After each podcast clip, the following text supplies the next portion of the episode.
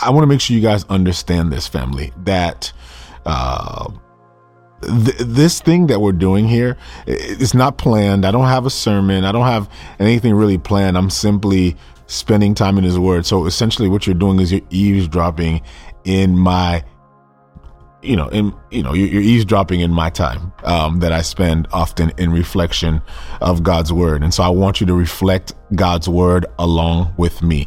Thank you so much, N Y C lady, um, re- reflecting in that time along with me. And that's what we're here to do. That's what we're here to engage in. Um, the Facebook is running. I don't know. Um, the Facebook is running. So um, I, I'm not sure. I have some people on right now, so check, double check again, okay? Uh, but we have people from all around the world to spend time in the reading of the word, and that's what we're going to do.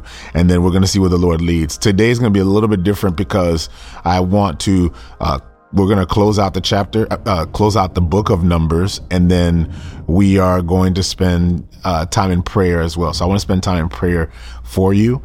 Uh, I want to pray with you. Um, and so that's something I want to do at the end of our time here today. Um, but for those of you who are here for the first time, we have done this now for the past few months. We've gone through the entire book. Uh, we, we've gone through the entire New Testament, and now we're going to read through the entire Old Testament. Okay. We, we're now reading through the entire Old Testament. Fires. You're going to make me go and check it out now. Jordan Saint Cyr. Is he Haitian? Saint Cyr is a Haitian last name. Saint Cyr is a Haitian last name. So I'm curious to know that. Um, Theo says, I know exactly what Theo's saying. Theo goes, that's Theo. That's what Theo says. Uh, no idea, but it's really good. Okay, that's awesome. I want to check it out. Fires by Jordan Saint Cyr. Okay, I'm gonna log that in. Fires by Jordan Saint Cyr. I'm definitely gonna check that out. Okay, guys, let's get right to it. Numbers thirty-three. I'm gonna read. I would like to uh, encourage you guys to read along with me. Okay, um, to read along with me, and afterwards we'll spend some time in the reflection of the word. And so, um, let's do it. Let's get right to it. Let's not belabor the time. Numbers thirty-three, verse one. These are the journeys of the children of Israel who went out of the land of Egypt by their armies under the hand of Moses and Aaron. Now Moses wrote down the starting points of their journeys at the command of the Lord, and these are their journeys according to their starting points.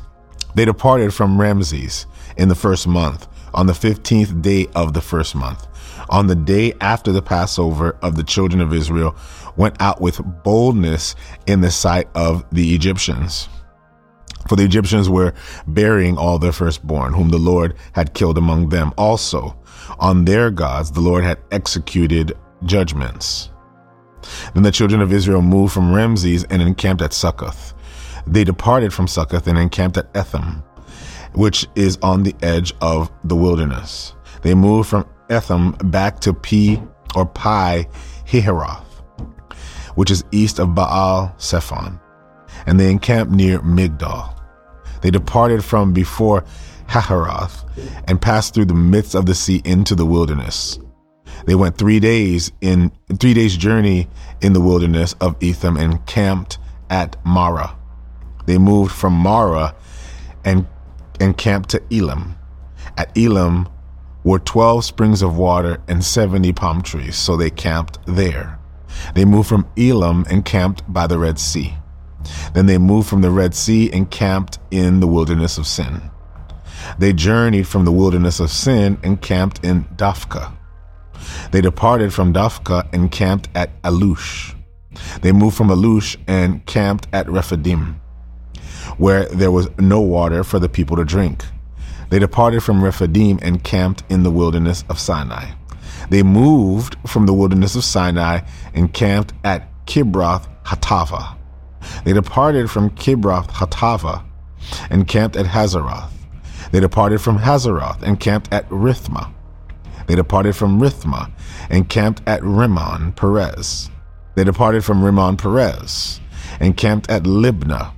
They moved from Libnah and camped at Rissah. They journeyed from Rissah and camped at Kehelathah. Wow. Kehelathah. They went from Kehelathah and camped at Mount Shepher or Shepher.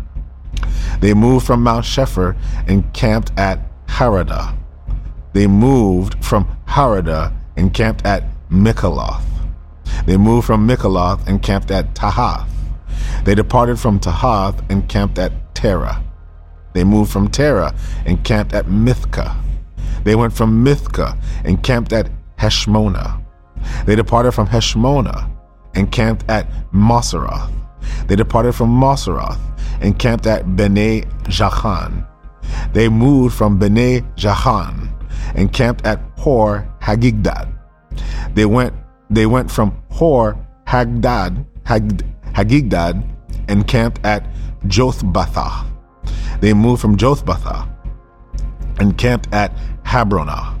They departed from Habronah and camped at Ezion-Geber. They moved from Ezion-Geber and camped in the wilderness of Zin, which is Kadesh. They moved from Kadesh and camped at Mount Hor on the boundary of Edom. Then Aaron the priest went up from Mount Hor at the command of the Lord and died there in the fortieth year after the children of Israel had come out of the land of Egypt, on the first day of the fifth month. Aaron was one hundred twenty-three years old when he died on Mount Hor. Now the king of Arad, the Canaanite, who dwelt in the south, in the land of Canaan, heard of the coming of the children of Israel. So they departed from Mount Hor and encamped in Zalmonah. They departed from Zalmonah and camped in Panan. They departed from Panan and camped in Abath. They departed from Abath and camped in Ajih Abiram at the border of Moab. They departed from Ajim and de- and camped at Dibon Gad. They departed from Dibon Gad and camped at Almon Diblam- Diblathaim. They moved from Almon Diblathaim and camped in the mountains of Abiram before Nebo. They departed from the mountains of Abiram and camped in the plains of Moab by the Jordan, across from Jericho. They camped by the Jordan from Beth Jesimoth as far as Abel Acacia Grove in the plains of Moab. Now the Lord spoke to Moses in the plains of Moab by the Jordan across from Jericho, saying, "Speak to the children of Israel and say to them, when you have crossed the Jordan into the land of Canaan, you shall drive out the inhabitants of the land before you. Destroy all their engraved stones, destroy all their molten images, and demolish all their high places. You shall dispossess the inhabitants of, of the land and dwell in it, for I have given you the land to possess. You shall divide the land by lot as an inheritance among your families. To the large you shall give a larger inheritance, to the smaller you shall give a smaller inheritance. There's every there's everyone's inheritance. Sorry, there everyone's inheritance shall be whatever falls to him by lot. You shall inherit according um sorry. You shall inherit according to the tribes of your fathers. But if you do not drive the inhabitants of the land before you, then it shall be that those whom you let remain, they shall be irritants in your eyes, thorns in your sides, and they shall harass you in the land where you dwell. Moreover, it shall be that I will do to you as I thought to do to them." Goodness gracious.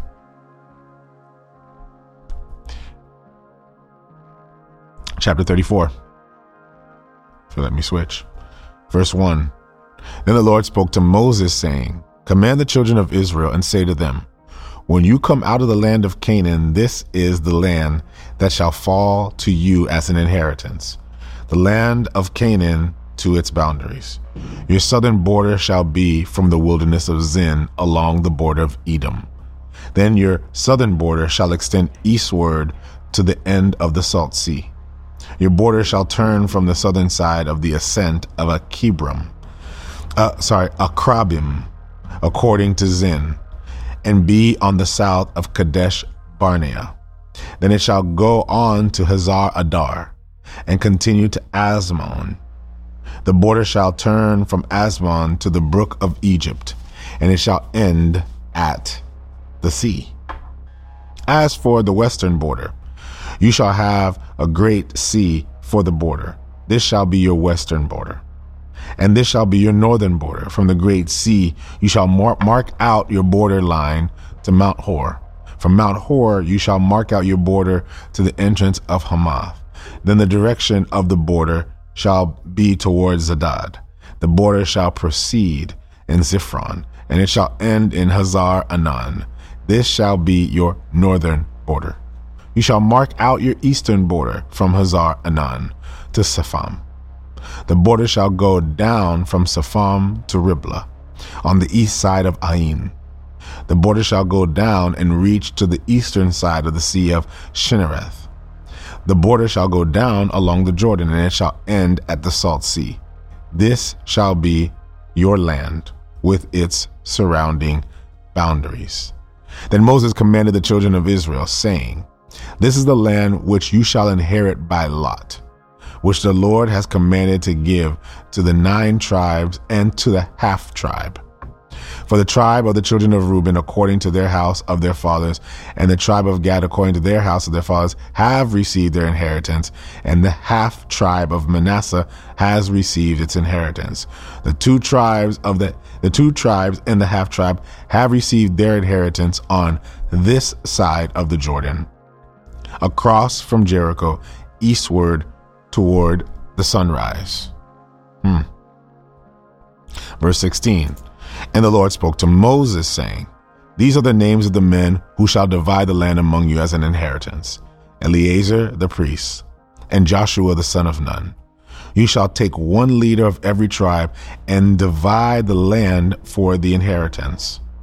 These are the names of the men from the tribe of Judah: Caleb the son of Jephunneh; from the tribe of the children of Simeon, Shemuel the son of Amihud; from the tribe of Benjamin, Elidad the son of Chislon, a leader. From the tribe of the children of Dan, Buki the son of Jogli; from the sons of Joseph, a leader. From the tribe of the children of Manasseh, Hanael the son of Ephod, and a leader of the tribe of the children of Ephraim, Kemuel the son of Shiftan, Shajiftan, a leader. From the tribe of the children of Zebulon, Elizaphan the son of Parnak, a leader. From the tribe of the children of Issachar, Paltiel the son of Azan, a leader. From the tribe of the children of Asher, Ahihud the son of Shalomi, and a leader. Of the tribe of the children of Naphtali, Pedahel the son of Amihud.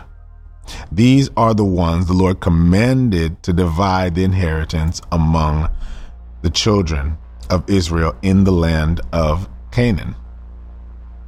And the Lord spoke to Moses in the plains of Moab by the Jordan across from Jericho, saying, Command the children of Israel to give the Levite, the Levites cities to dwell in from the inheritance of their possession. You shall also give the Levites common land around the cities. These shall be, uh, these, they shall have the cities to dwell in, and the common land shall be for their cattle, for their herds, and for their animals. The common land of the cities which you will give the Levites shall extend from the wall of the city outward of of thousands of cubits all around. Sorry, outward a thousand cubits all around. And you shall measure outside the city on the east two thousand cubits, on the south side two thousand cubits, on the west side two thousand cubits, and on the north side two thousand cubits. The city shall be in the middle. This shall become to them a common land for the cities. Now among the cities which you give to the Levites, you shall appoint six cities of refuge, to which a manslayer may flee. To these you shall add forty-two cities. So all the cities you will give to the Levites shall be forty-eight. These you shall give with their common land.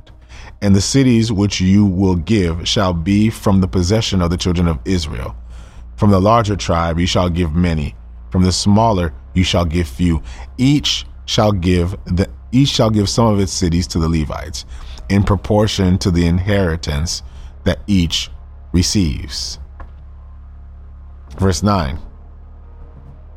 Then the Lord spoke to Moses, saying, Speak to the children of Israel and say to them, When you cross the Jordan into the land of Canaan, you shall appoint cities to be cities of refuge for you, that a manslayer who kills any person accidentally may flee there. They shall be called cities of refuge for you from the avenger, that the manslayer may not die until he stands before the congregation in judgment. And of the cities which you give, you shall have six cities of refuge. You shall appoint three cities on this side of the Jordan, and three cities you shall appoint in the land of Canaan, which will be cities of refuge. These six cities shall be for refuge for the children of Israel, for the stranger, for the sojourner among them, that anyone who kills a person accidentally may flee there. But if he strikes him with an iron implement so that he dies, he is a murderer. The murderer shall surely be put to death. And if he strikes him with a stone in the hand, by which one could die, and he does not die, he is a murderer. The murderer shall surely be put to death. Or if he strikes him with a wooden hand weapon by which he could die, and he does die, he is a murderer. The murderer shall surely be put to death. The avenger of blood himself shall put the murderer to death. When he meets him, he shall put him to death. If he pushes him out of out of hatred, or while lying in wait, hurls something at him so that he dies, or in enmity he strikes him with his hand so that he dies, the one who struck him shall surely be put to death. He is a murderer. The avenger of blood shall put the murderer to death when he meets him. However, if he pushes him suddenly without enmity and throws anything at him without lying in wait, or uses a stone by which a man could die, throwing it at him without seeing him, so that he dies, while he is not his enemy or seeking his harm, then the congregation shall judge between the manslayer and the avenger of blood according to these judgments.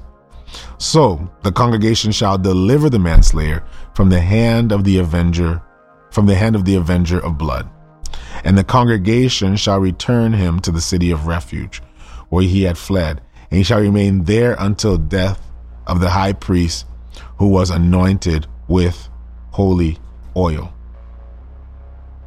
Hmm.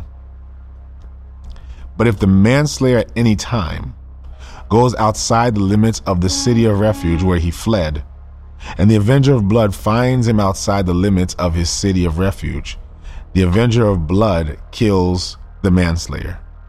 He shall not be guilty of blood, because he should have remained in his city of refuge until death, until the death of the high priest.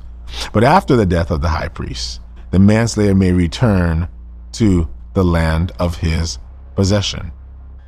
And these things shall be a statute of judgment to you throughout the generations in your dwellings. Whoever kills a person, the murderer shall be put to death on the testimony of the witness. But one witness is not sufficient testimony against a person for the death penalty. Moreover, you shall take no ransom for the life of a murderer who is guilty of death, but he shall surely be put to death.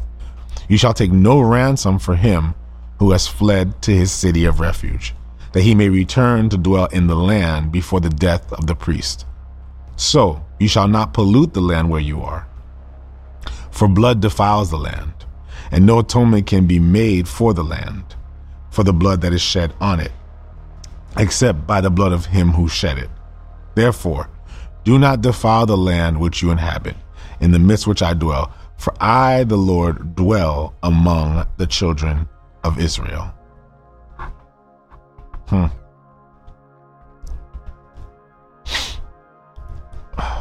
Numbers thirty-six.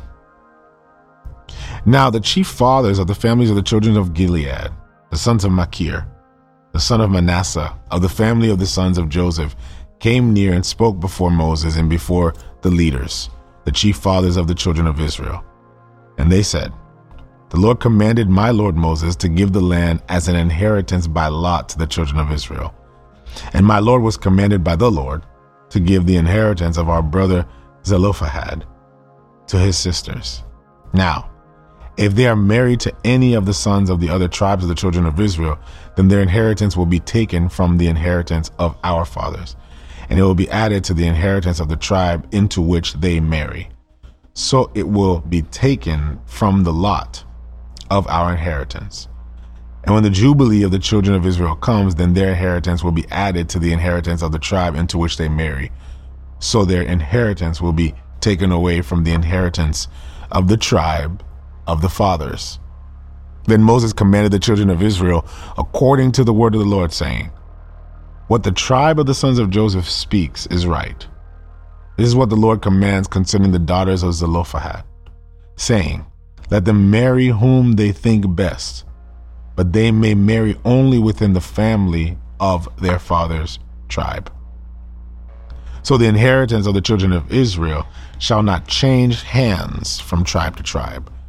For every one of the children of Israel shall keep the inheritance of the tribe of their fathers. And every daughter who possesses an inheritance in any tribe of the children of Israel shall be the wife of one of the family of her father's tribe, so that the children of Israel may possess the inheritance of his father.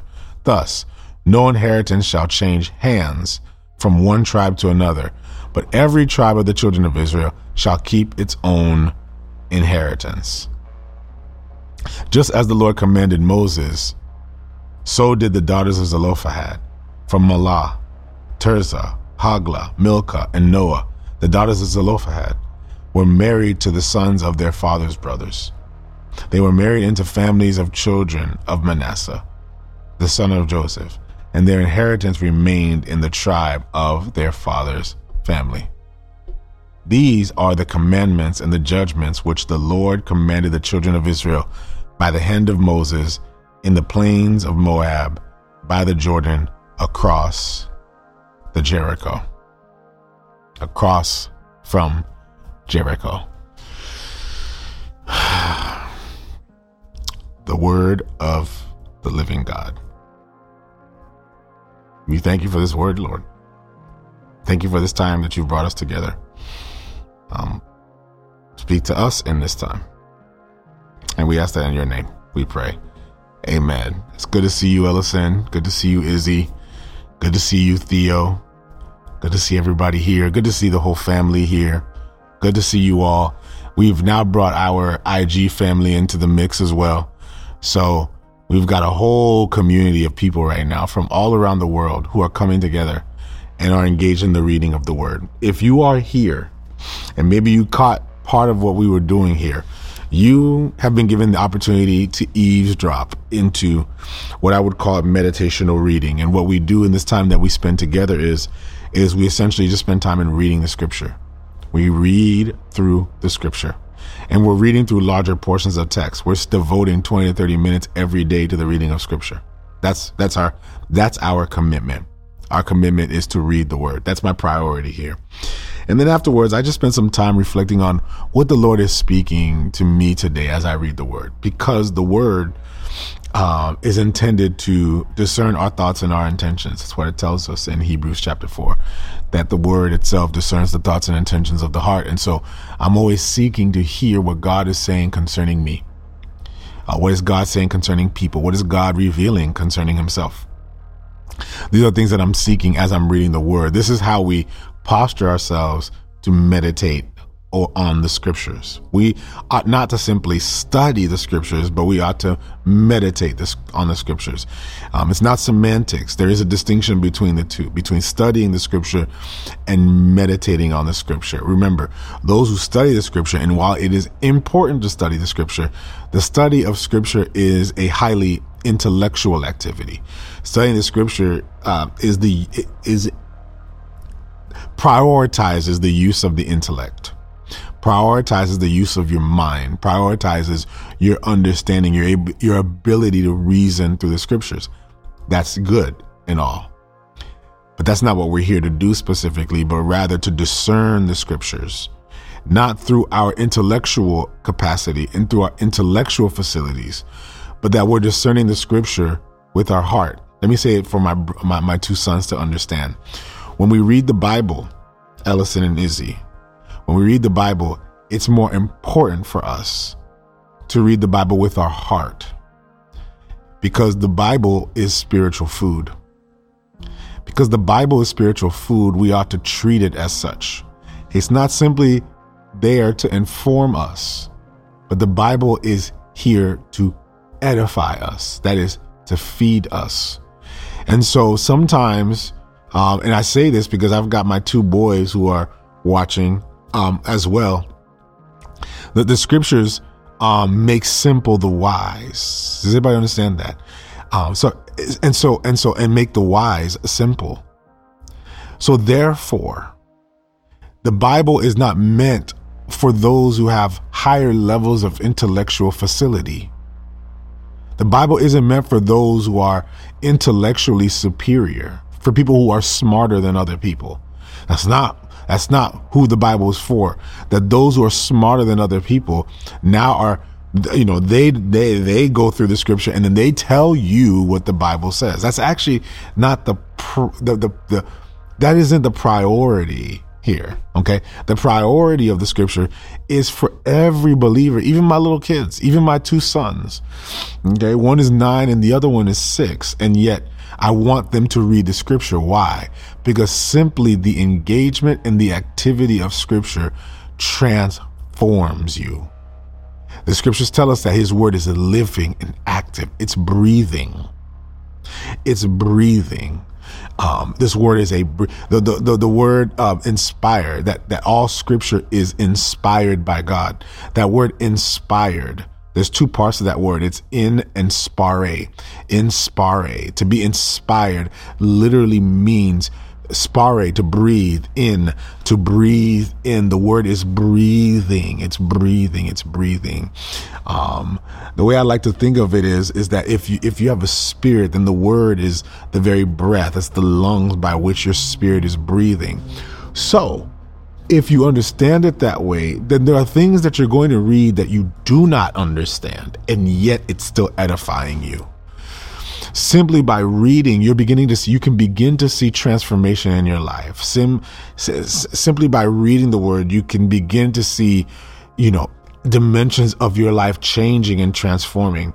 There are those who are here who have done the read and rant with me right now for the past, who've been doing the read and rant. They're not only here today, but they've been doing the read and rant with me for the past few months. And they've sent messages saying, this has been a fundamentally transformative experience. This experience is transforming my life. Why? Because now you're beginning to see how you feed, and you're beginning to learn how you feed your spirit. How you feed your spirit. And in the process, you're going to gain understanding along the way. Okay? I want to make sure you understand this, because as I'm speaking today, I want to make sure you see that information without the breath of the Spirit does not lead to transformation. The Spirit must also be breathed into what you're being informed by. As a matter of fact, you need the breath and the information. You need the breath preceding the information. As a matter of fact, think of it like this. If if a voice speaks, the breath must precede the voice, right? You cannot speak unless you expire breath. You cannot expire breath unless there's a, unless a word is being spoken. Therefore, for you to receive a speaking word, not just a logos, but a rhema, for you to receive a speaking word, you have to seek the Spirit of God. The Spirit has to breathe through you. So that's, that's my mini rant to tell you how important it is for you to engage in the reading of the word, even if you don't understand every part of it. Okay. Now, for your understanding though, and I've said this, you can go back, check the other read and rants. You know, you can go back to the other read and rants, and we've spoken about this.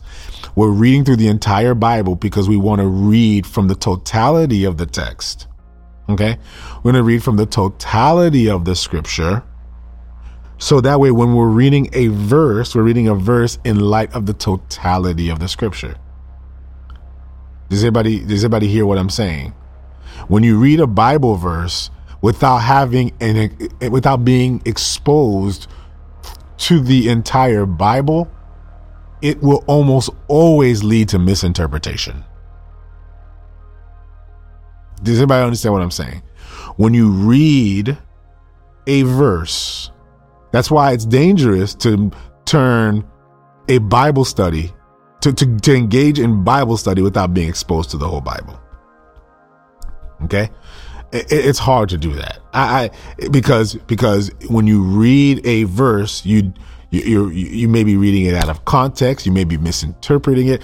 I'll give you an example. As we look in this reading here today, we talked about this yesterday.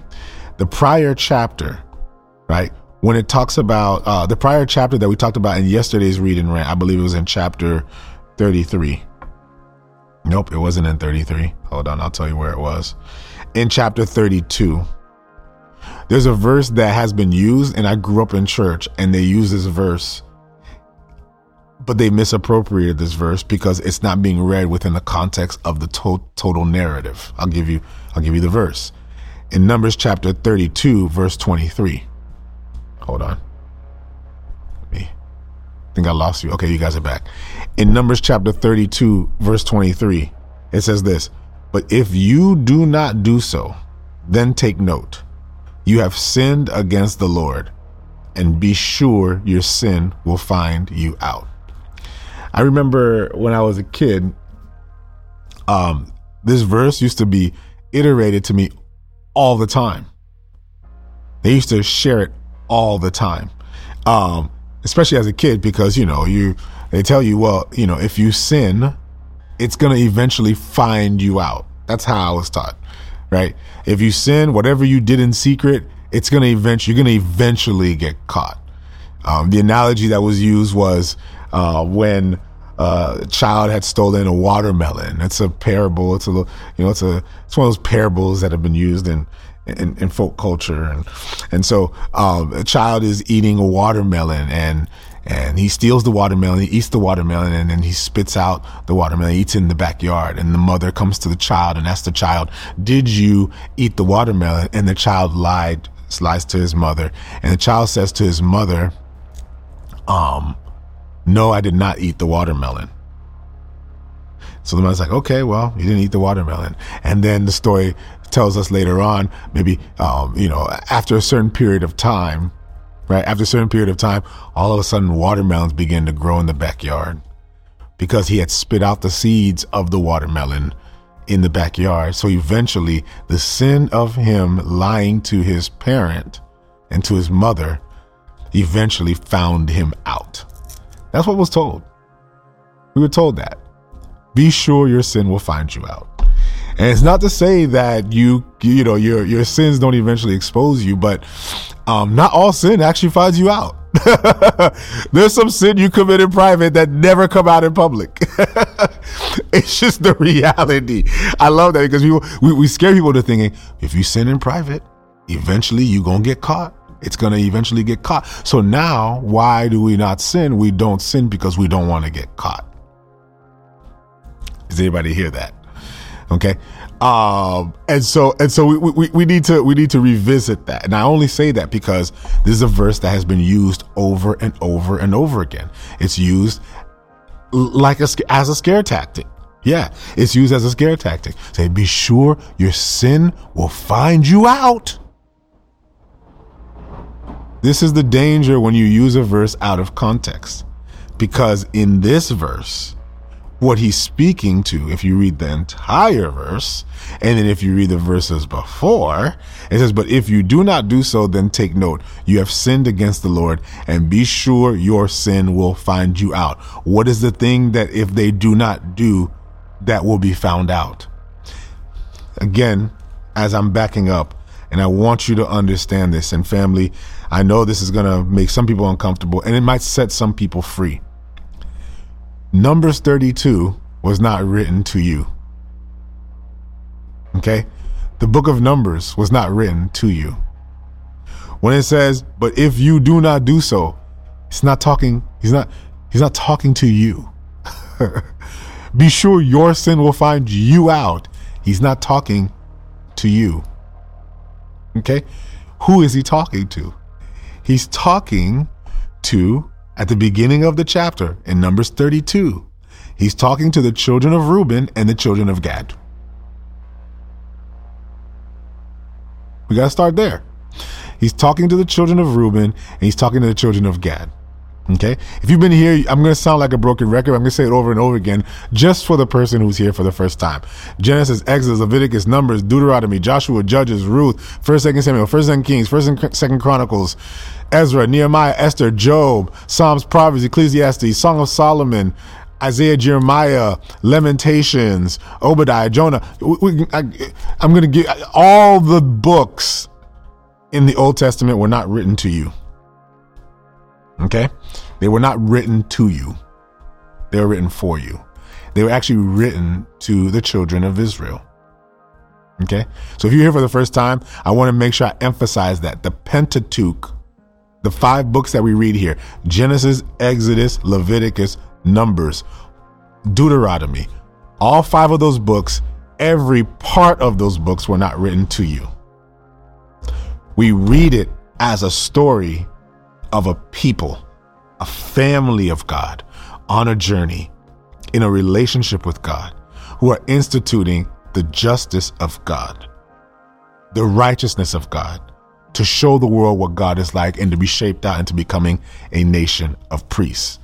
So therefore, if it's not written to you, then you cannot read verse twenty-three and go, be sure God is saying here in the text, be sure my sin will find me out.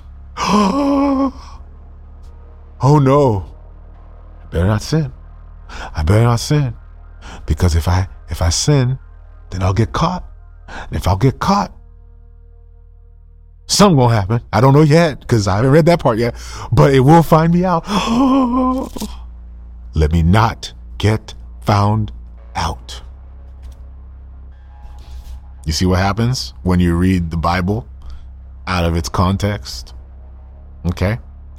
But when you read it in its context, then you know that what what, what Moses was saying, because Moses said this to the children of Reuben, the children of Gad,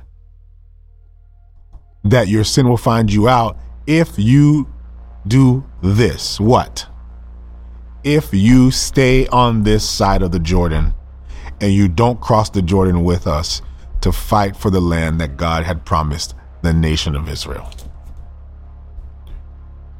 And if you don't come across with us, then that will that is a sin, and that sin will find you out. That sin will have its consequence. Remember what I closed out with yesterday is the importance, the importance, the profound importance of those who are on this side of the Jordan, that even though you've been given the privilege on this side of the Jordan to cross over to help those who still need to gain victory in their territories on that side of the Jordan. Manasseh, um, the tribe of, of the half tribe of Manasseh, the tribe of Reuben, the tribe of Gad, they got the inheritance before everyone else. Their land was on this side of the Jordan. But there was still land to be subdued on that side of the Jordan. And so what, what what he was saying is, is you don't get to stay on this side of the Jordan, and you won't be able to stay and keep the blessing of the land on this side of the Jordan if you do not cross over the Jordan with your fellow brothers and sisters to subdue the land on that side of the Jordan. You don't get to just simply just enjoy your privilege. You need to use your privilege as a blessing for those who are disenfranchised, who have not yet received the blessing, who have not yet received their due inheritance. And I want you to notice something else as we read the book of Numbers. Is as we're reading the book of Numbers, notice that the inheritance was an equal division, that everybody started on the same playing field. everybody started with the same amount of land. Some started a little bit ahead of the others, right? Reuben and Gad and half of Manasseh.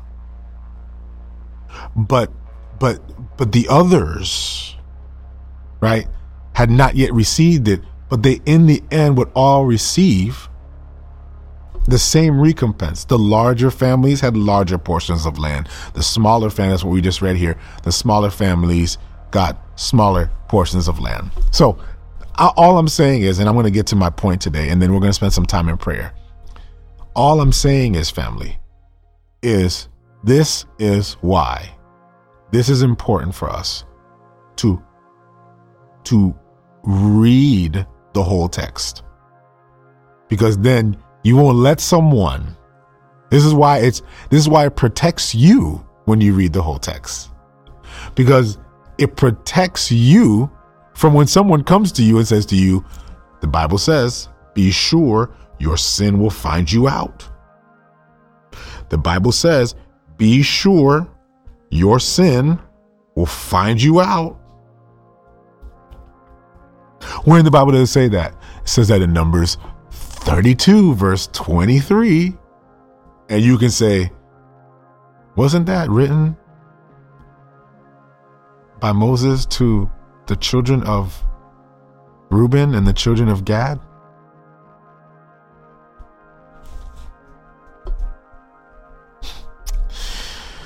This really speaks into the heart of uh, what I would call legalistic Western Christianity. I'm going to say something that's going to sound slightly provocative. I do say a lot of things that sound provocative. W- Western culture, um, the lens of Western culture is through reason, through logic. And because Western culture is shaped through reason and logic, almost always Western culture improperly and inappropriately read the Bible. Those of us in the West that grew up in the West, and Western culture has been um Western culture has propagated all around the world now. So Western culture has been exported almost all around the world. Western thinking has imposed a way to read the scripture, because we're reading the scripture through our experiential lens. If you want to understand what somebody is writing, then you have to read it through the lens of the person that wrote it. And you have to read it through the lens of the person that the person that wrote it is writing it to. That only makes sense, right? Like if if a if a Hebrew if a Hebrew Israelite man writes the text, writes something to a bunch of Hebrew Israelite people, can you see how reading it from a an American lens is going to lead to misinterpretation? Can can you see that? Can you see how reading it from a Jamaican lens is going to lead to misinterpretation? Can you see how even reading it through our present cultural moment, the lens of our present culture, can lead to misinterpretation? We, exactly right, misappropriation. We we impose our way of thinking on the scripture. You need to learn how Eastern people saw the world. You need to learn how Eastern people interpreted words. You need to know how Eastern people understood, to actually understand what is actually being said in the text.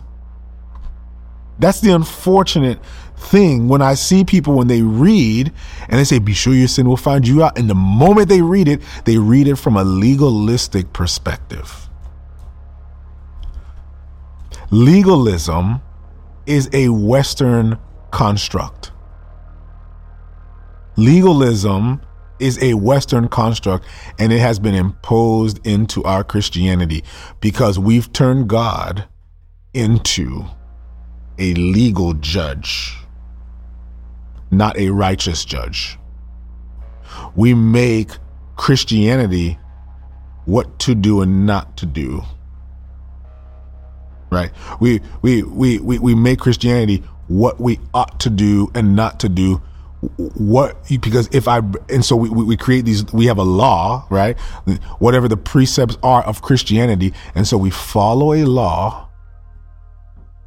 And if we break that law, because what happens in, in, in, in Eastern, in Western thinking, right?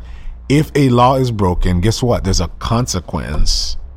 And the consequence is imprisonment or corporate punishment. Not corporal, but corporate punishment. This is how Westerners think. This is how we've been taught. This is how we function. This is how we operate. We live in a, um, you know, a cost-reward system. That's the world we live in. That is not the world they lived in. And so now we make our entire doctrines around laws. So now it's about legality. Now, even for those who are quote unquote gospel centric, and I hope I don't offend anybody here, for those who are gospel centric, even our gospel theology can be, I would call it, anti-legalistic. Let me explain what I mean by that. I'm sorry. I hope my boys can hang with me on this. um, but we makes we make a lot of our doctrine anti-legalistic, and I'm explaining to you what I mean. You have the legalistic people who they believe that Christianity is somehow your ability to follow laws. So being a good Christian is about which laws you follow, which laws you don't follow, which laws you obey, which laws you don't obey, which ones am I supposed to do, which ones do I not do. If I do all these laws, then I get to go to heaven. If I don't do all these laws, or if I disobey these laws and I don't do them well, then I go to hell. So now it's either heaven or hell. So we put pressure on people, like we just use and superimpose that verse, you, be sure your sin will find you out, meaning just because you didn't get caught don't mean you won't pay the price. And And so we create this cost benefit type of Christianity. Now, then there are those who you would say have a gospel centric perspective where you go, they freed me from that. Here's the problem. The gospel, even, even some of those theologies, if it's anti-legalistic, it still falls short because anti-legalism is also not the gospel. Let me explain to you what I mean by that. We have a way where we can say, well, no, because Jesus Christ has paid the price for me, right? Because Jesus Christ paid the price for my sins, then now I'm not guilty.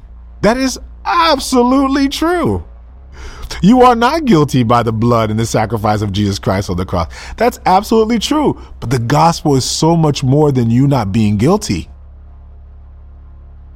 The gospel is so much more than you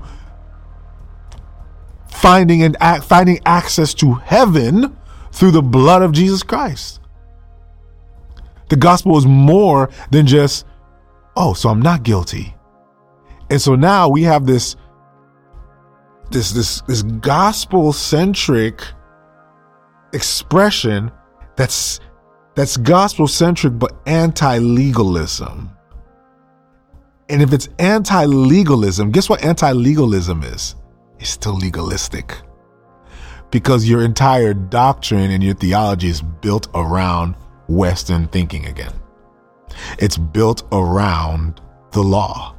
It's built around. And so we, and so the, and, and because our gospel, I'm sorry if I'm ranting, I'm ranting, but I just felt I needed to say that. And because our gospel doctrine is anti-legalistic, even when we teach grace, we don't experience transformation. So the blood of Jesus Christ paid for my sins. I've been delivered by the blood of Jesus Christ. Jesus has saved me. Now I'm not guilty. Because Christ has paid the price, I'm justified. I'm justified by the grace of God. So we use all this language, but then we go, but then why am I still, why don't I still feel complete in him? Why, why do I feel like there's still something that's not connecting? Why? I hear what you're saying, and I actually believe that, but why is it not connecting? It's not connecting because justification is so much more than God declaring you not guilty. You know, all this talk of justification, guilty, not guilty, and we're not guilty in Christ, and we're, we're you know, all that way, that talk and that way of thinking would be so foreign to the early church. The early church would be absolutely confused by what you're talking about. What do you mean by, what do you mean by guilty, not guilty? What do you mean by, I don't, explain to me what you mean by that. Paul brought that, when you read Romans, there's a reason why Romans is called Romans. I'm, I'm full-blown ranting. I need to get back to this text. There's a reason why Romans is called Romans. Romans was written to the church in Rome. Rome is the pantheon, the pinnacle of Western thinking. Our legal systems, everything came from Rome, from Greco-Roman thinking. The, the Catholic Church is, is essentially pagan Romanism, pagan Greco-Roman culture boxing Christianity. That's what the, the, the, the Roman Catholic Church is. It's putting Christ, Christianity in a really tiny box of Roman culture and Roman paganism. Okay? So if you guys understand that, right? That Romans was written to a people who thought that way. And the same ideology that they had is what we have. But the Hebrews never had that ideology. That's why the book of Hebrews reads differently. And that's why the book of Hebrews is, is very difficult for a lot of people to read, because they're still trying to read it through their legal minds. You know, for many of us, even though we know that we've been delivered and freed by the blood of Jesus Christ, we fall. We're still, we're still fundamentally, fundamentally short of what God wants for us. Correct. Hebrews is on the priesthood. Exactly. It's exactly right, Hadassah. Hebrews is about the priesthood. Hebrews is about an identity. Hebrews is about what was accomplished. Hebrews is about the fulfillment of Christ as to what we read here in the text. And most people lose it because it's good enough that Jesus died on the cross for my sins. I just need Jesus to die for my sins. I need to know that I'm not in trouble with God. For most people, that's where they are. I need to know that I'm not in trouble. But God doesn't want you to simply know that you're not in trouble. God wants you to discover who you are in Him. So when we read through this, and we're reading through, we're reading through the book of Numbers, we're seeing the story of the priests, a nation of priests, the Hebrew people, the Hebrew Israelites, a nation of priests. And this is a story of how they, this is a story of actually a people. You understand? That's why we can't read it like a law. It was never a law. It was simply a story about what God has accomplished through a nation of people for all humanity and all mankind. And the pinnacle, the, the, the climax of the accomplishment is Jesus Christ. So if you, if it's legalism, it's not Christ. But anti-legalism is not Christ either. Somebody, somebody understanding what I'm saying now? If it's legalism, it's not Christ. If it's anti-legalism, it's not Christ either. This was never about the rules. It was never about the rules. And yet we grew up in churches where it was about the rules. It was about what we do and don't do. It was about all of that, but it was never about an identity. It was never about that. It was never about a new identity. He said, if anyone be in Christ, he is a new creation. All things are passed away. Behold, all things have become brand new. It wasn't modify your behavior so that you can fulfill the identity of being a Christian. It wasn't modify and comply. It was literally to die to your old self and to rise to a new self. It was a new identity. I just ranted. And so for those of you who are reading, I want to leave you with one thought, and then I want to spend a few moments in prayer. In Numbers, we read Numbers thirty-four, so we finished the book of Numbers today. Tomorrow, we get to start, family, tomorrow, we get to start Deuteronomy. Deuteronomy, the law again. And I want you guys, as you're reading now, when you read Deuteronomy with me, I want you guys to now read with the right perspective. This is actually not a law written to me. This is a law written to the people who God chose to bring righteousness and justice to the world. Not tomorrow, sorry, you're right. Monday, Monday, thank you, Monday. The Ten Commandments was not written to you. These are not laws written to me. They were written to the chosen people, and and and they were written for me to reveal the character of God that I, that the Lord will transform in me, that I will embody. Okay. So what did we read today? These children now. So I want to give you a quick overview here. Story of family of a people. Genesis, sin came into the world. Death, pestilence, division, divisiveness, wars, disease, all that came as a result of sin. God called Abraham. Abraham, we're going to still have it on Monday. It's not a problem. God called Abraham. Abraham would be the father of many nations.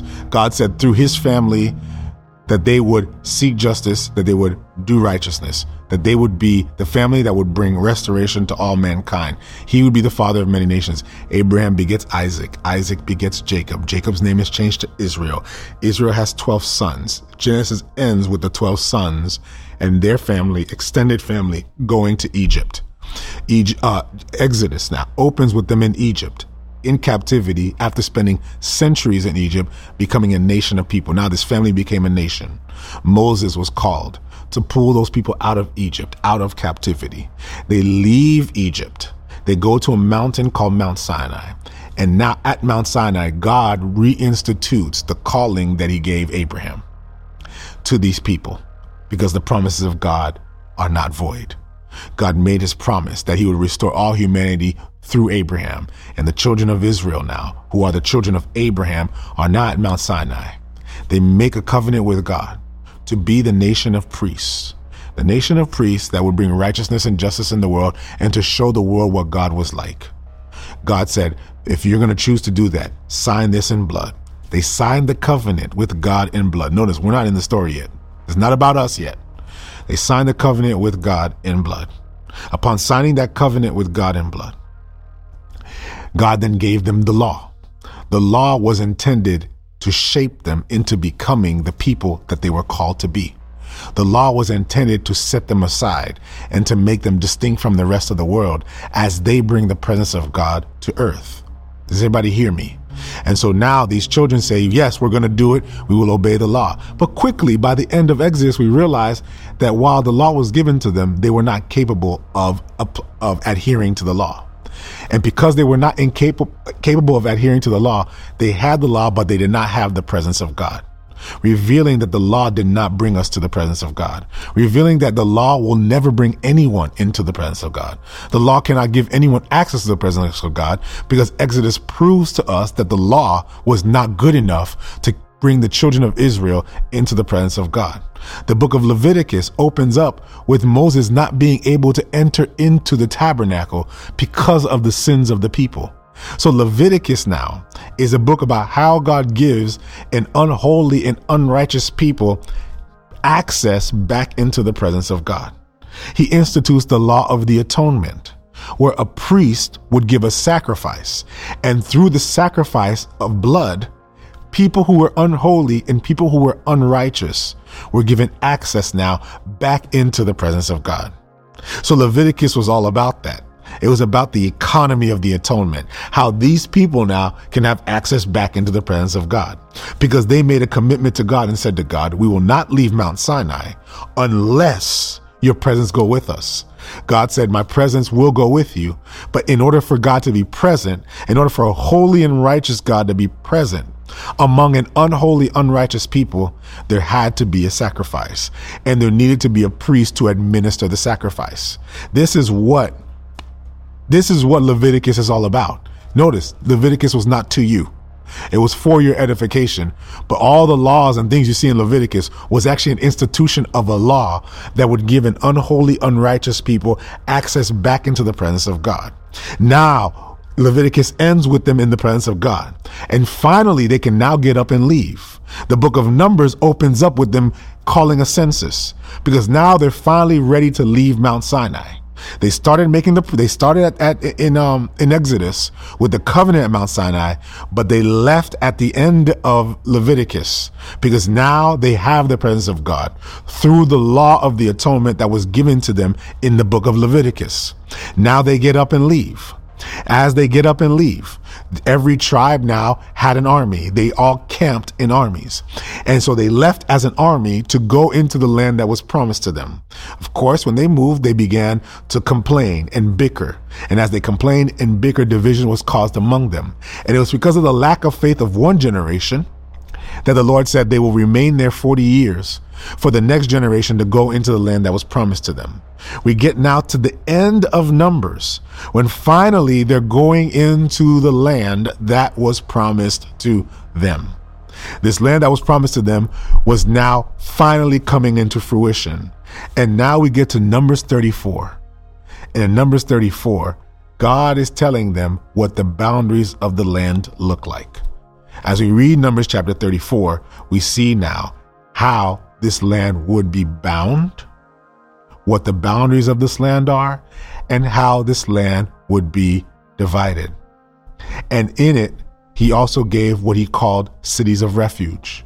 These cities of refuge would be administered by the Levites. The Levites were the only tribe that did not have land. They had what was called common land.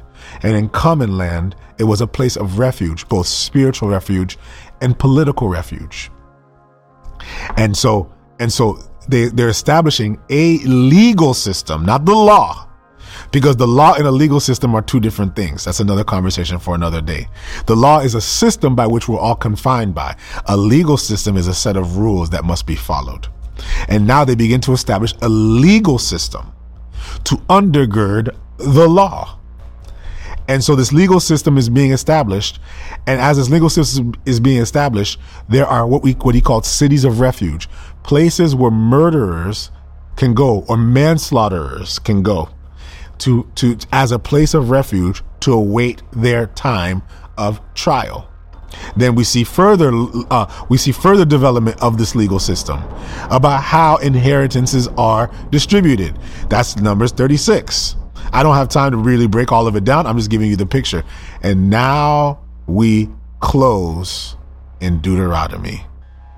When we start on Monday, we, when we start on Monday, we are going to open now with the people crossing the Jordan and entering into the land that was promised to them.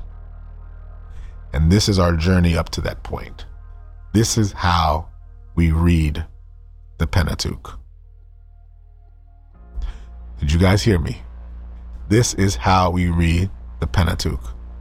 This is the story of how God is guiding the people he called to fulfill the calling of bringing restoration to all humanity. And yet it won't be through them, but it will be through their posterity. And the way the story ends, family, as we continue to read, is we're going to read, and then we're going to get to uh, um, Deuteronomy. Then we're going to get to Joshua, and it's going to tell us about all the conquests. And then we're going to get into Judges. And in Judges, you're going to see these people continually fail and fail and fail and fall into captivity because they continue to fail, because they wouldn't be the people that God called them to be. Ruth, and we go through all these books, and it ends. But God's promise never returns to him void, because it is actually through the Hebrews that a Hebrew Israelite comes, who becomes the Hebrew that the Hebrews could not be, who becomes the Israelite that the Israelites could not be, to execute the justice and the kingdom of God that they could not. And he fulfilled that, and he accomplished that, and he suspended all the law. And how he suspended all the law was is that he became the priest, and he became the sacrifice that would pay for the sins of all mankind and all humanity. And it's actually through him that the righteousness of God has been brought on earth, and it's through him that justice has been restored. It is the Hebrew, notice it's a story that culminates at a Hebrew man. And his Hebrew name, his name is Yeshua HaMashiach. His name is Jesus. We call him Jesus. He accomplished on the cross the payment for all mankind, becoming the blood sacrifice for all humanity. He was the perfect priest, and he was the perfect sacrifice. Notice it was never about the rules. It was always about what God was doing. It was always about what God was accomplishing. And God now accomplishes it through Jesus Christ. And Jesus now is the mediator. Jesus now is the priest. Jesus now is the one that stands between us and God. And now we have access to God through Yeshua HaMashiach, through Jesus.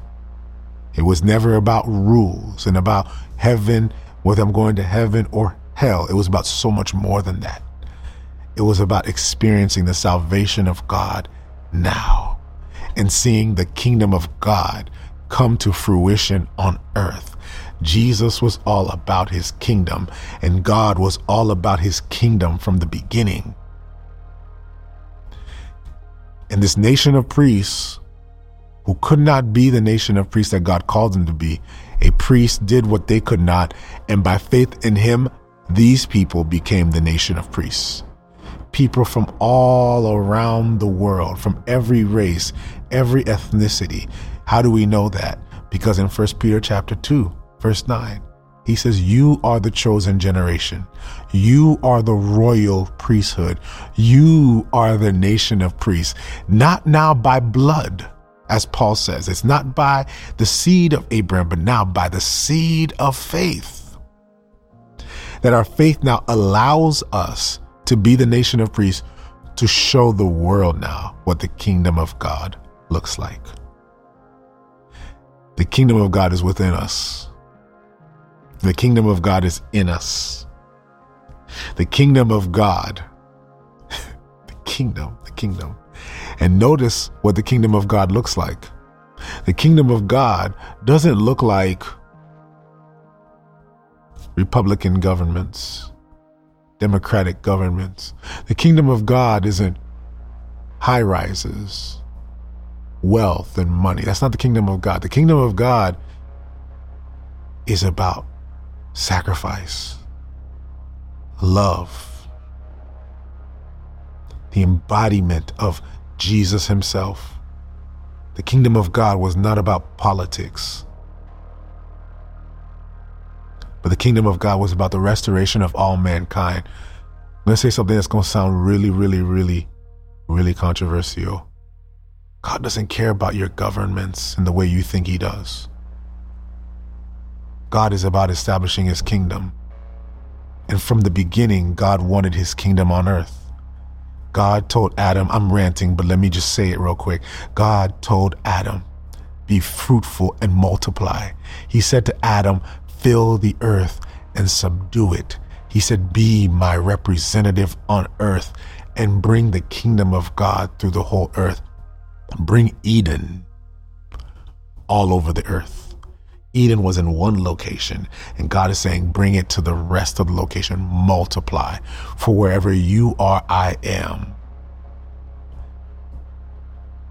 He wanted to bring Eden to all the earth. Eden was not governments. It was not institutions. It was not finances. It was not financial. It was service, sacrifice, love, stewarding of the earth that the Lord has given us.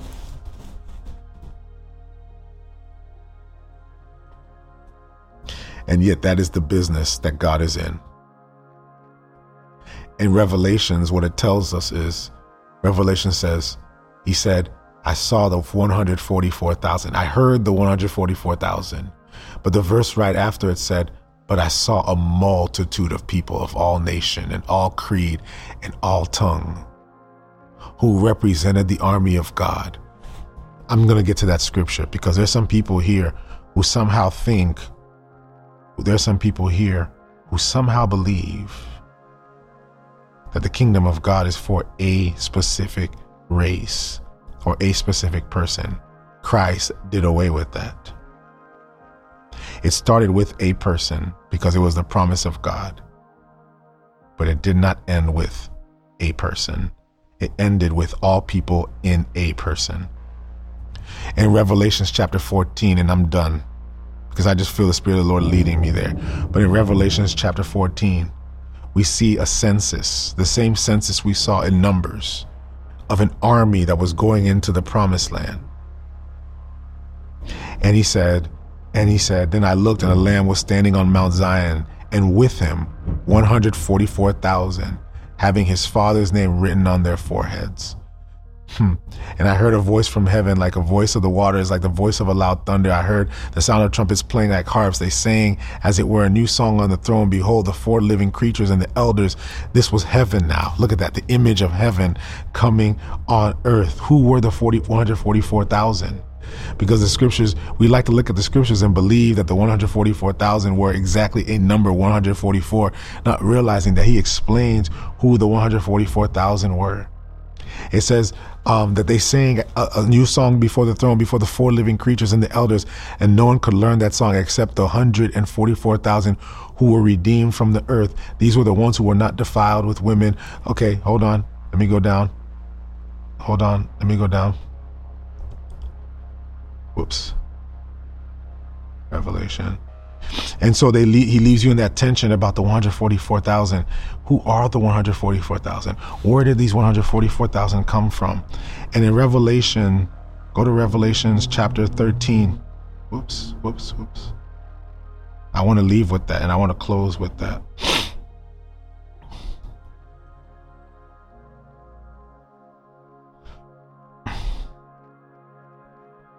Is this helpful, guys? Are you, is this, is this helpful? Because I, you know, um, there are so many just things that have been taught, um, in just out of context. And because we don't read the whole scripture in its totality, we lose, we lose the image. We lose the, the whole story. We lose the whole narrative of what God is doing. And I hope, I, I'm hoping that this is helpful to, to someone here. Um, who are the one hundred forty-four thousand? Okay, um, uh, hold on.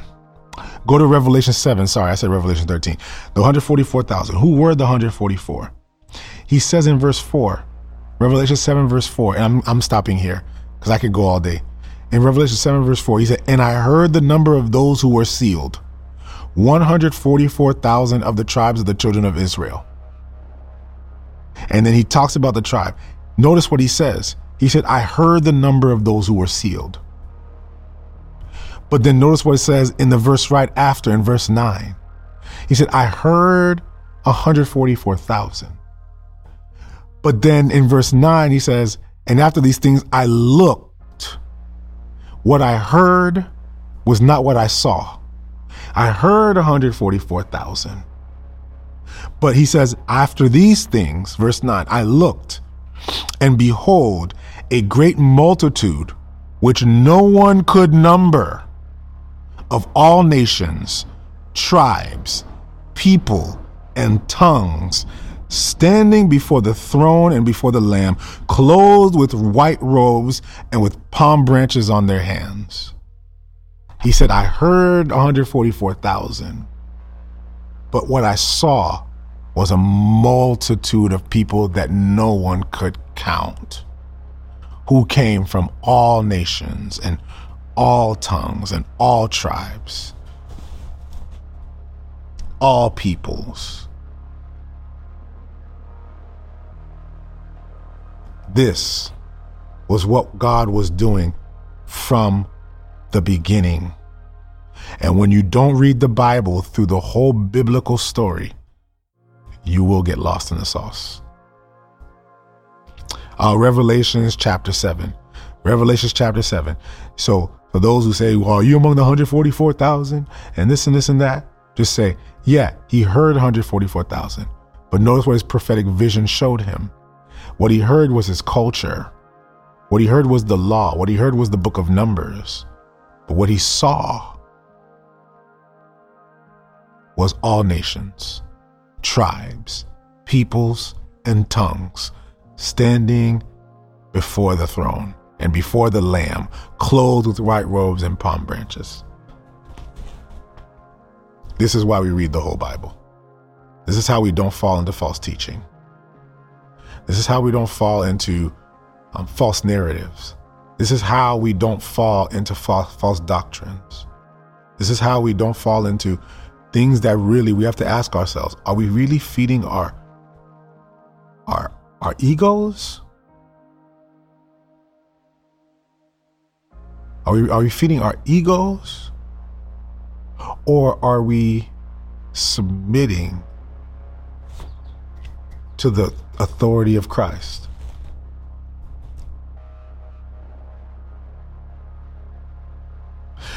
I want you to see the work that Jesus is doing, and this is why I want you to read the word.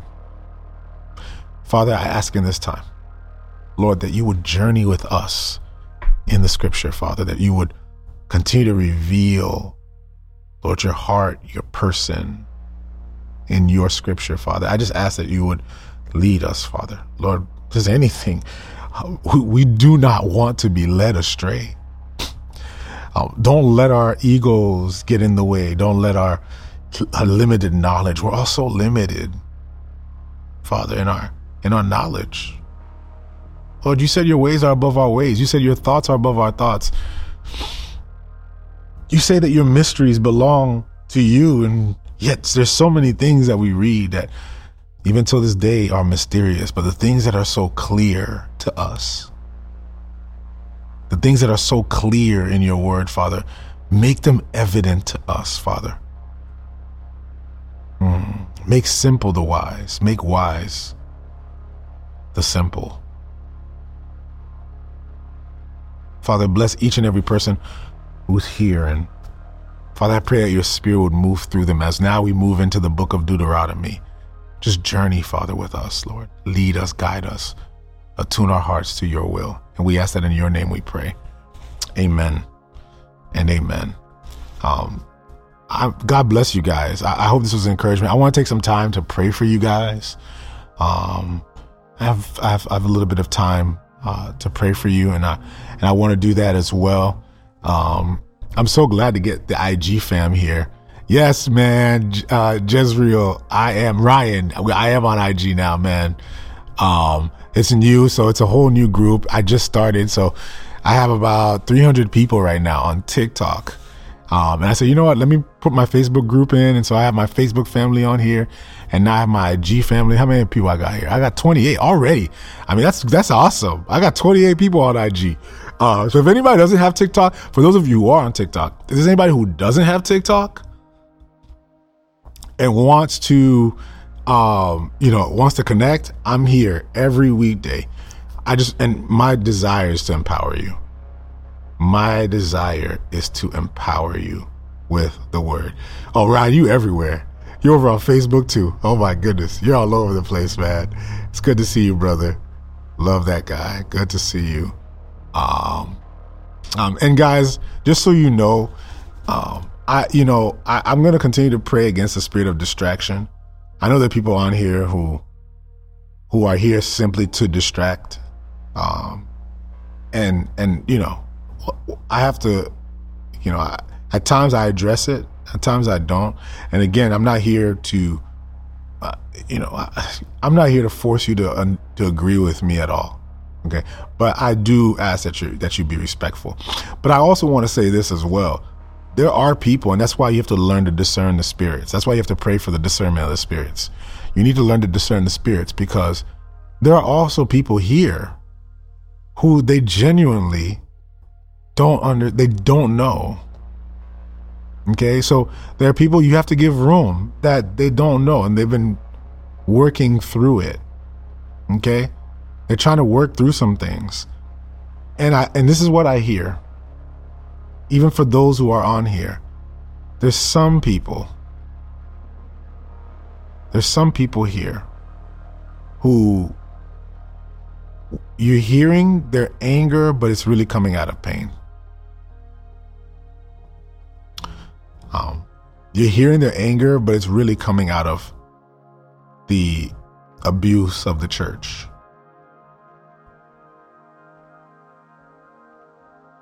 Because there's some people, if they would tell you what the church has done to them,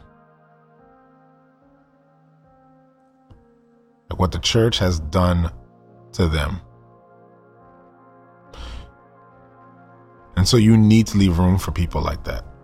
And this is why we need to discern the spirit, because there are those who the church fell short. And there are those who are here who the church abused. There are those who are here who have connected a lot of their pain points in their life to the church. So when they come and they respond a certain way about the scripture and about Bible, they have a reason, because the Bible was used to oppress them. Uh, this is what I'm I'm hearing from God as I'm as I'm spending some time in prayer for those who are here. I do feel a pull today to pray for those who, um, your resistance is actually not because you don't have faith. Your resistance is you don't know how to reconcile your faith with your pain. I want to spend some time in prayer for you right now. There are some people who are here who you've gone through a rabbit hole of attempting to justify your pain by simply doing away with the word. Because how can the word be God's word if the word was used to oppress you? How can the word be God's word if the word was used to hurt you? How can a man of God be a man of God when he did what he did to you? How can a woman of God be a woman of God if she did what she did to you? There's a lot of people here who your anxiety is actually rooted. You're, I'm going to call it, there's anxiety, and then there's a spiritual anxiety. There's people here, right here in this chat right now, who are wrestling, wrestling with what I would call a spiritual dissonance. And it's birthing out as anxiety. And I'm explaining to you what I mean by that. The spiritual dissonance is, is that you, you had a visceral encounter with God, a deeply spiritual encounter. But what came out of your encounter was pain and suffering. Once you had that encounter, you now are struggling with, how can this be God if I've gone through this much pain? How can it be God? There's some people here who know exactly what I'm talking about. I want to, I want to minister to you. I want to minister to you, and I want to pray for you, because there's some people here You've wanted to get off of this for a minute, but there's a reason why you're still here. And the reason why you're still here is because there's still a voice in you that doesn't want to let go. If there's one thing that you cannot do, you cannot unexperience God. You can't unexperience an experience. You can't unexperience an encounter. And for many of you, you cannot. You're just, you're having a hard time reconciling this spiritual experience with the pain that you've encountered. And so the way that you're coping with that is to be resistant and to have anger towards anything that is related to the scripture itself. There's church hurt, and then there's church hurt. For some of you, you know what church hurt is. Okay? There are things that you've experienced behind closed doors, things that you've experienced in the dark, things that you've experienced, and now it's it's it's it's affected every dimension of your life. I get it. I get it. And you're hurt. You're profoundly hurt. Not the church hurt where, you know, man, somebody talked about me or somebody gossiped on me, somebody lied on me. That can hurt too. That's not to say that that can't hurt. But I'm talking about the kind of hurt that that that sends you into atheism. Mm-hmm. The kind of hurt that sends you into God hate and Jesus hate and Bible hate. How can you hate a God you don't believe exists? How can you hate a God that you're adamant doesn't exist? How can you hate a God who you say is not has anything to do with what's going on in the world? How can you hate a God who you say is not even involved in what we do? Or is it that you hate what's happened to you? You hate how it's affected your family. You hate what it did to your mother. You hate what it did to your father.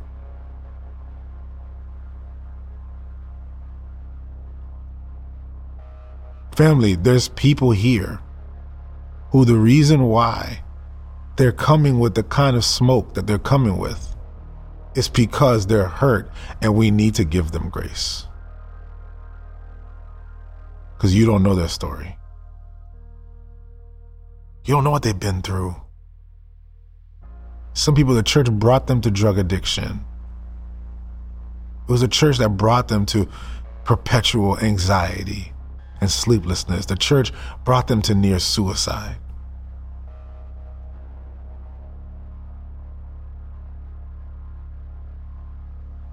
If that's you, and you've you've just been, you're you're in a faith struggle. If you're in a faith struggle right now, I want you to put your hand emoji. I just want to pray for you. And I want those who are here just to pray. Listen, maybe you don't know where you are in your faith, but you know, man, I'm I'm just I'm struggling with this stuff. I don't know where I'm at. I don't know where I'm at. I don't even know why I'm here. I don't even know I'm on this live. If that's you, I want you to put your hand, I want you to put a hand emoji up. Just put it up. God bless you, Josh. God bless you, Yellow. God bless you, Made for His Praise. God bless you guys. Just put your hand up. Just put a hand emoji. I want to pray for you. I don't know. I've just been burdened all morning to pray for people who have been profoundly hurt.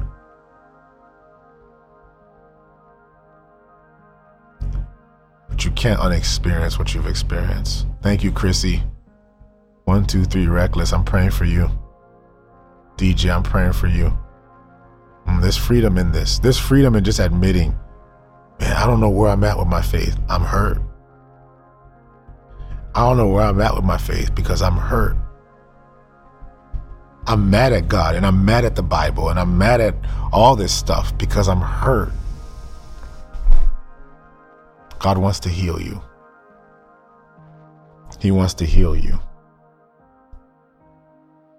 Um, I said something yesterday that I will say here, but I said something yesterday um, that I know it might be hard for you to hear this, but after I pray for you, um, there's something that I want to convict you of as well. It's a lot of the reasons why we've been so hurt is because we never disciplined ourselves to actually read this Bible for ourselves. And and so we trusted people.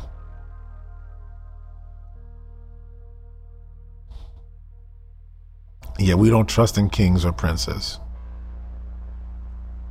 So there's some people right here who you are you are a publicly professed atheist. You're an atheist. But your atheism started in your pain. Your atheism came from an unanswered prayer. Your atheism came from abuse in your church, in the church that you grew up in. I see the hands, and I'm going to pray for these people. See all these people. For those of you who are here, begin to just pray for for for, for some of these folks, because I'm going to pray for some of you guys as well. I don't know, but I feel an overwhelming burden to pray. I don't know who this is, who I'm praying for, but I feel an overwhelming burden for, I think it's a young lady actually here. I, I, there's, a, there's a burden that I have for a young lady who uh, grew up in an abusive relationship, grew up in an abusive home. And the abuser was a leader in the church. And this is what I'm hearing, but I'm hearing that, um, yeah, Josh, so Josh, let me just pause real quick. Josh, you can't be atheist. I'm gonna tell you why, because you're having encounters with God now. Um, you're experiencing anxiety attacks, and it's because of the resistance that you have of really just letting go and receiving the Holy Spirit. Uh, but Josh, you're, you're actually experiencing him. That's why you can't be, but you're still wrestling with faith, and that's okay. Um, I'm sorry if I, I just want to spend a little bit of time just prophetically praying for, for you guys, if that's okay. But there's somebody here that I'm praying for who, um, the head of the home was a faith leader. And he was abusive. Um, he was abusive. And I don't need to get into the details of it, but uh, very abusive. And I saw you going to someone for help in the church.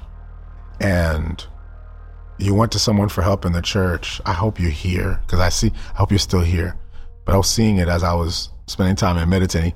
But as you were, as you went to someone for help in the church, in the end, uh, it not only split your home, but uh, your your whole family got kicked out of the church. So the church wasn't a place of refuge for you, but rather uh, the church was a place of judgment. Is that you, Lynn? I want to pray for you, Lynn.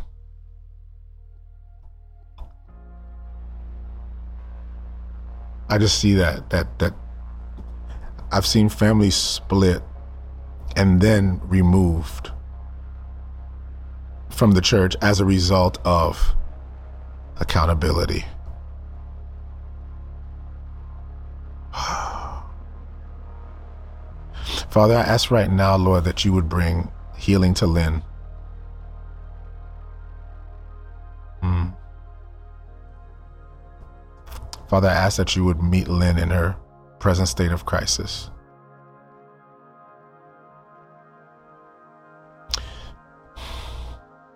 Lynn,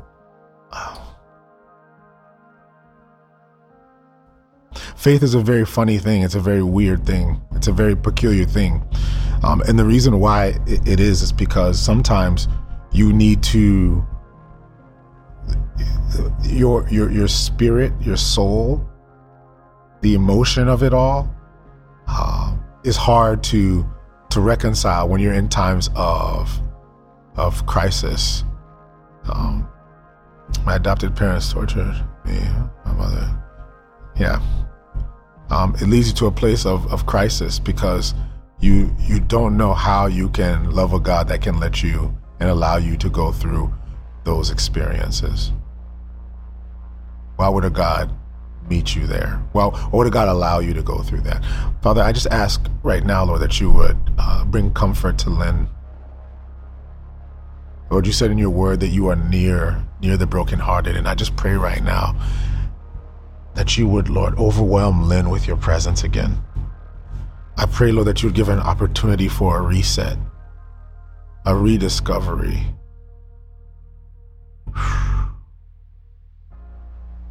For a rediscovery. Father, I ask, Lord, that you would heal her soul.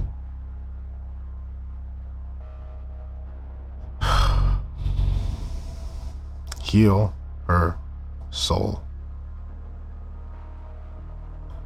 Heal her soul. Father, I pray for the pool of your Holy Spirit, and I pray that you would pour it out upon her. And I just ask, Lord, that you would just heal every dimension of her life. Lord, I pray that you would give her the ability, Lord, to release it all to you and to trust you in totality with everything and all that she is. Lord, that she would be not only restored in you, but that you would give her a testimony.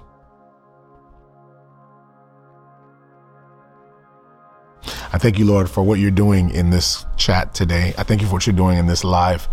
Father, I thank you that you are speaking, even as we read, Father, Lord, that you are healing those who are desperately in need of a soul care.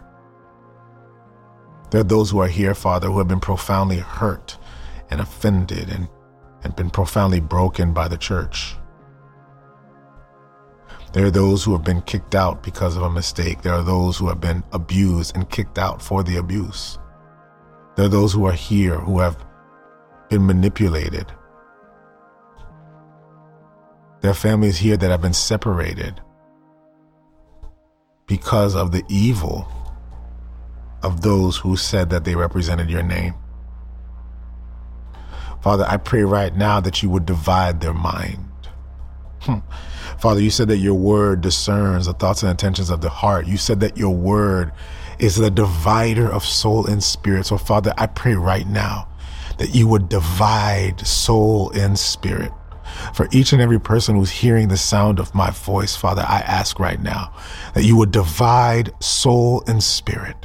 Father, I pray that you would divide all those negative experiences from the character of who you are. Father, I pray, Lord, that you would cause a division to happen, Lord, that they'd be able to discern, Lord God, that there are people, Lord, who, who said your name but did not represent you well. That there are people who uttered your name but did not represent you.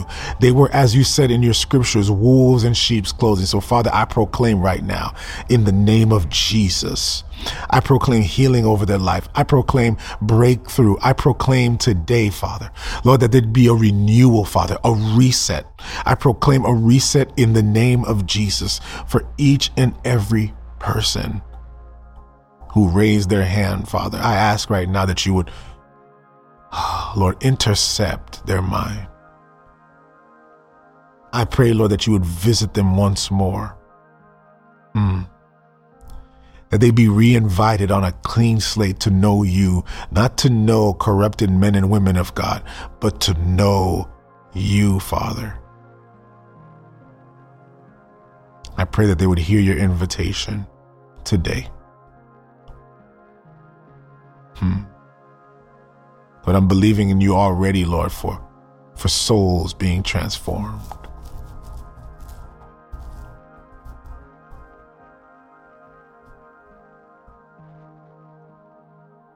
I thank you for what you're doing, Father. I thank you for what you're continuing to do. Bless us, Lord, as we continue to navigate in this season. And, and I ask that in your name we pray. Amen.